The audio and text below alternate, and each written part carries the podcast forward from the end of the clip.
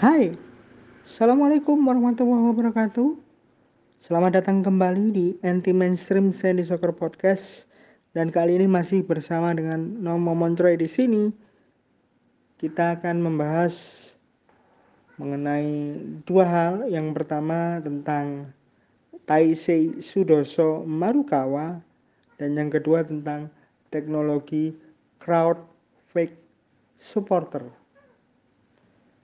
Namun sebelum kita membahas materi kali ini, izinkan Nomo yang mewakili teman-teman tim kreatif mengucapkan terima kasih yang sebesar-besarnya bagi 42 negara dan 7000 pendengar yang sudah mendengarkan podcast ini dari episode pertama sampai ke 538.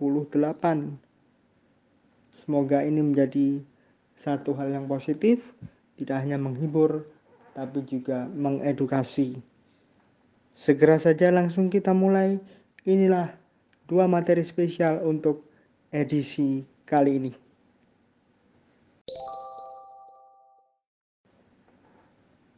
Otanjo Biomedeto Otanjo Biomedeto Taisei Marukawa itu adalah ucapan yang ingin mau ucapkan mewakili teman-teman disabilitas, teman-teman tim kreatif podcast untuk Taisei Marukawa. Pria kelahiran 30 Januari, saat ini usianya 25 tahun dan kemarin menjadi protagonista di game menghadapi PSS Sleman pada hari Sabtu. Kenapa hari ini Nomo ingin mengangkat seorang Taisei Marukawa karena ternyata julukan yang diberikan oleh teman-teman pendengar Gibol Susana, teman-teman pendengar podcast Anti Mainstream Study Soccer terhadap dia ini relate ya dengan apa yang terjadi di anime. Ya, beberapa waktu yang lalu ketika Taisei Marukawa datang pertama kali ke Surabaya untuk memperkuat Persebaya Surabaya, seorang Il Capitano Bung Sandy Gibol sudah menjabarkan bahwa ada panggilan khusus untuk dia. Namanya adalah Sudoso. Inspirationnya atau inspirasinya dari nama Subasa Ozora dan juga Nomor 10. Kalau dalam bahasa Jawa adalah sedoso. Jadi sudoso Marukawa. Taisei Sudoso Marukawa. Karena nomor punggungnya 10 dan inspirasinya adalah Kiaputen Subasa Ozora atau Kapten Subasa Ozora. Seorang anak spesial dari Kapten Ozora, seorang kapten kapal yang berhasil menuai prestasi tidak hanya di Jepang tapi juga di kancah internasional. Nah, ini relate dengan apa yang terjadi pada dunia animenya. Kalau kita bicara posisi seorang Tsubasa Ozora itu berada di posisi attacking midfield di kesebelasan Nankatsu ketika dia masih bertandem dengan Misaki Taro. Bahkan juga dia menjadi kreator utama di tim nasional Jepang junior yang menjadi juara dunia di Prancis setelah mengalahkan Jerman dengan skor 2-1 di final. Itu untuk animenya ya. Dan animenya ini sendiri sudah pernah Nomo bahas di podcast ini juga tepatnya di episode 95, 117 dan 135. Di situ kita mengupas habis tentang bagaimana dampak dari anime Kapten Subasa terhadap perubahan yang ada di sepak bola Jepang. Sangat-sangat menginspirasi dan melahirkan nama-nama tenar. Salah satunya yang menjadi bahan pembicaraan adalah Hidetoshi Nakata. Tapi kita tidak akan bahas Hidetoshi Nakatanya ya. Kita fokus ke yang lagi ulang tahun 30 Januari kemarin. Taisei Marukawa. Taisei Marukawa di Liga 1 musim ini menjadi pemain tengah dengan torehan gol yang cukup banyak. Sekitar 12 gol. Dan dia menjadi salah satu sosok yang diperhitungkan. Bahkan gak main-main, program Gibol Susana sudah membahas pemain ini tiga hari berturut-turut. Tiga hari berturut-turut sebelum ulang tahunnya dan akhirnya dia cetak gol. Dinamakan Sudoso terinspirasi dari Kapten Subasa selain karena posisinya dia menggunakan nomor punggung 10.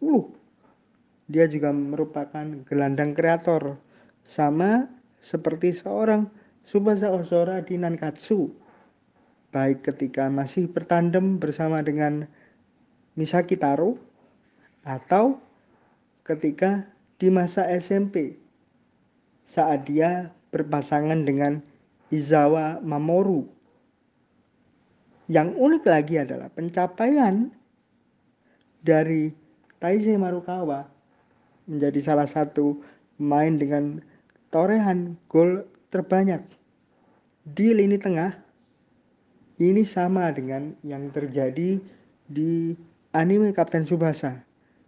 Ketika itu dalam sebuah scene Subasa harus bertempur dengan Yuga Kojiro, bertemu dengan Yuga Kojiro di partai final turnamen antar sekolah.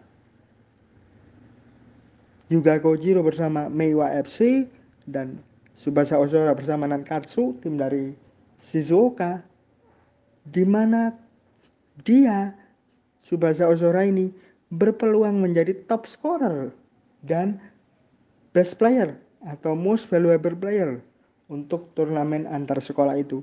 Dan ini tidak hanya terjadi di SD, tetapi juga di SMP. Terjadi juga di SMP. Jadi tidak ber, tidak ada alasan kalau teman-teman dan juga El Capitano tidak menjuluki seorang Taisei Marukawa sebagai Sudoso Marukawa karena nama yang dia sandang, nama panggilannya itu sesuai dengan apa yang terjadi di dunia anime karangan Yoichi Takahashi. Walaupun sebenarnya dari anime itu sendiri akhirnya merujuk pada seorang King Kazu, tapi ketika kita melihat penampilannya Taisei Marukawa di Persebaya ini benar-benar sesuai karena Taisei adalah seorang pembagi bola, seorang kreator sekaligus bisa menyelesaikan peluang yang ada di depan gawang. Sama tajamnya seperti seorang Kapten Subasa. So, untuk Taisei Marukawa sekali lagi, Otanjo Biomedeto Taisei Marukawa. Semoga di usia yang memasuki usia emas, nama baik Chuo University bisa kau harumkan lagi karena Chuo University ini adalah salah satu pusat lahirnya atlet-atlet ternama untuk olahraga di Jepang. Setelah tadi kita membahas apresiasi khusus untuk Taisei Sudoso Marukawa di mana nama Sudoso ini dipilihkan oleh Il Capitano karena terinspirasi dari Kapten Subasa dan juga nomor 10 alias Sedoso dalam bahasa Jawa yang ternyata itu relate dengan animenya. Nah, kali ini kita akan membahas tentang bagaimana cara sebuah liga bisa memproduksi fake crowd supporter sound atau suara keriuhan supporter palsu dalam tanda kutip. Ya, semenjak pandemi memang beberapa liga bahkan hampir di seluruh benua itu berstatus tanpa penonton. Dan ini menimbulkan satu kekecewaan tersendiri bukan hanya bagi pemain tapi juga bagi para penonton karena mereka tidak bisa datang ke stadion. Salah satu cara untuk bisa menghidupkan atmosfer adalah dengan menghadirkan suara supporter palsu atau fake crowd supporter di setiap gamenya. Salah satunya diterapkan di Liga Inggris di mana mereka menghadirkan suara supporter palsu.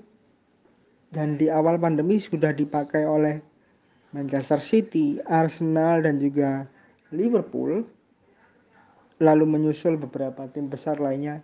Bahkan hingga semua tim akhirnya menggunakan fake crowd supporter sound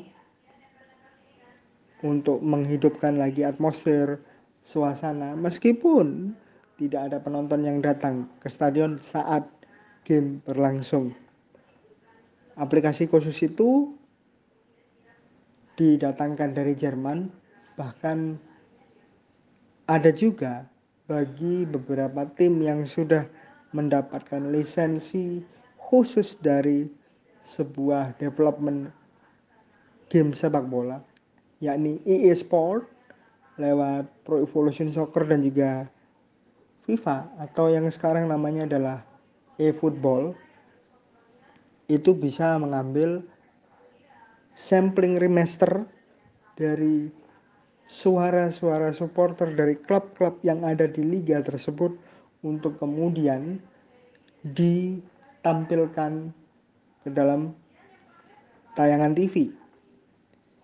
Namun jika sebuah klub ini tidak memiliki lisensi dari game tersebut, mereka bisa menggunakan sebuah aplikasi khusus seperti yang diterapkan di Inggris tadi. Bahkan bisa menampung satu juta sampling suara supporter. Artinya bisa bermacam-macam bisa claps atau tepuk tangan bisa chants yang dinyanyikan atau bahkan cemoohan seperti bu itu bisa ditampilkan di televisi meskipun suaranya adalah fake crowd atau suara supporter palsu tapi ada satu liga yang benar-benar membuka cara kerja, produksi dari suara supporter palsu untuk bisa ditampilkan di TV.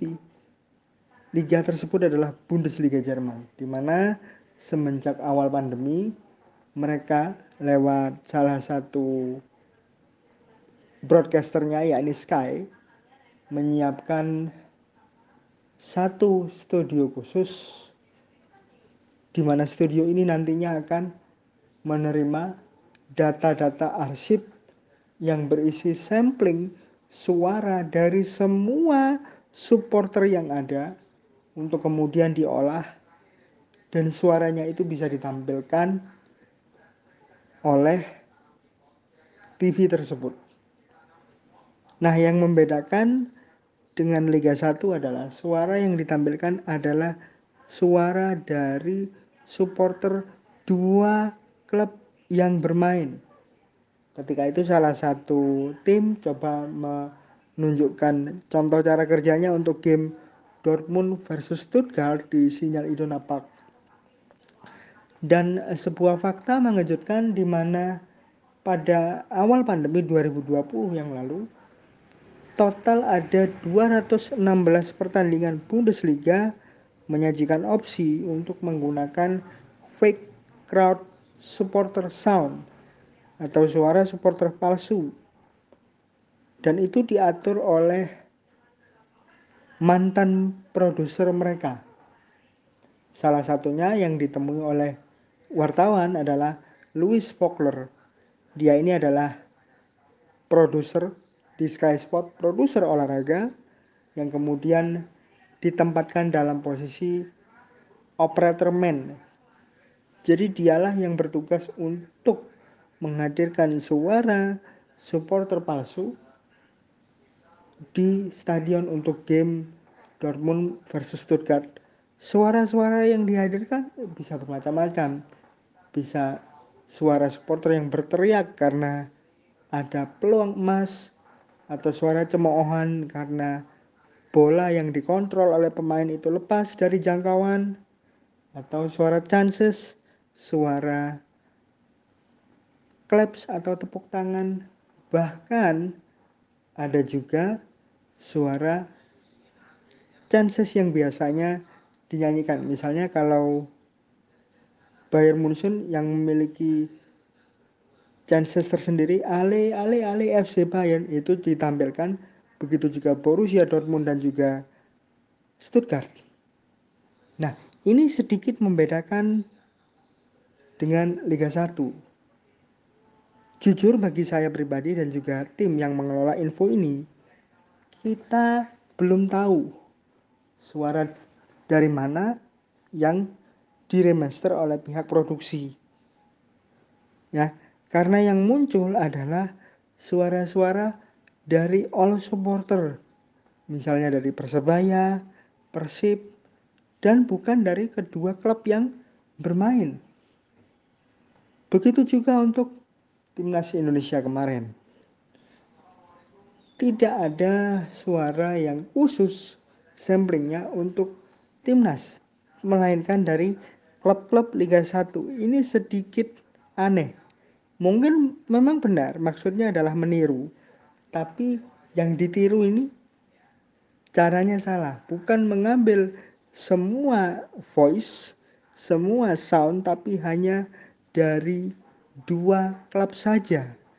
Karena apa? Karena menurut pengakuan dari salah satu Gibol tunanetra, Mas Arya Gibol Difabel, mengatakan tadi di program Gibol Susana bahwa dia sangat terganggu dengan suara itu karena ada suara ciri khas dari salah satu supporter. Bonek, kalau boleh saya sebutkan. Sedangkan yang bermain itu bukan Persebaya. Jadi ini cukup mengganggu. Jika dibandingkan dengan yang di Eropa, di Bundesliga, di Premier League, semuanya tertata rapi. Bahkan di La Liga, secara khusus mereka bukan hanya mengambil sampling suara supporter dari 20 klub kontestan tetapi juga menggunakan teknologi khusus di mana bisa menampilkan penonton pada saat kita nonton TV padahal aslinya kalau kita melihat di dunia nyatanya di lokasinya secara langsung itu kosong. Tidak ada penonton sama sekali jadi ini benar-benar berdampak positif dan juga negatif sebenarnya karena dari sisi lain ada supporter, ada perwakilan klub yang menganggap bahwa dengan hadirnya suara palsu ini mengeksploitasi keriuhan fan hanya untuk komersil.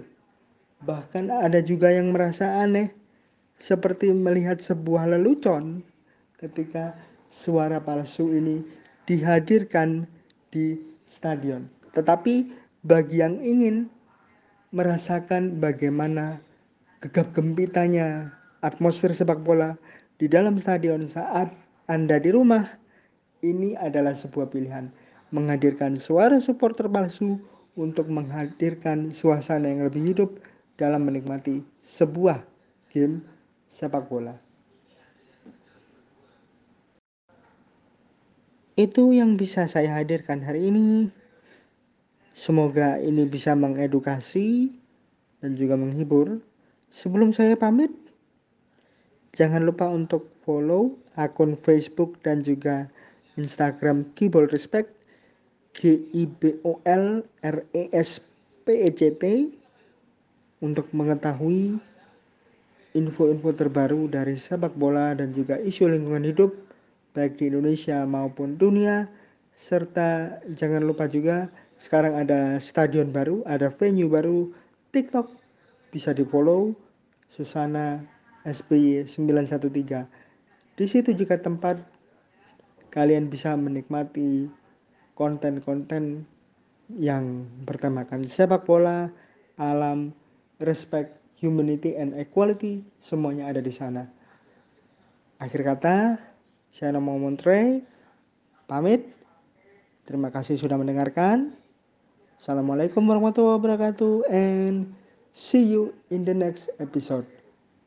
Sayonara, arigatou gozaimasu.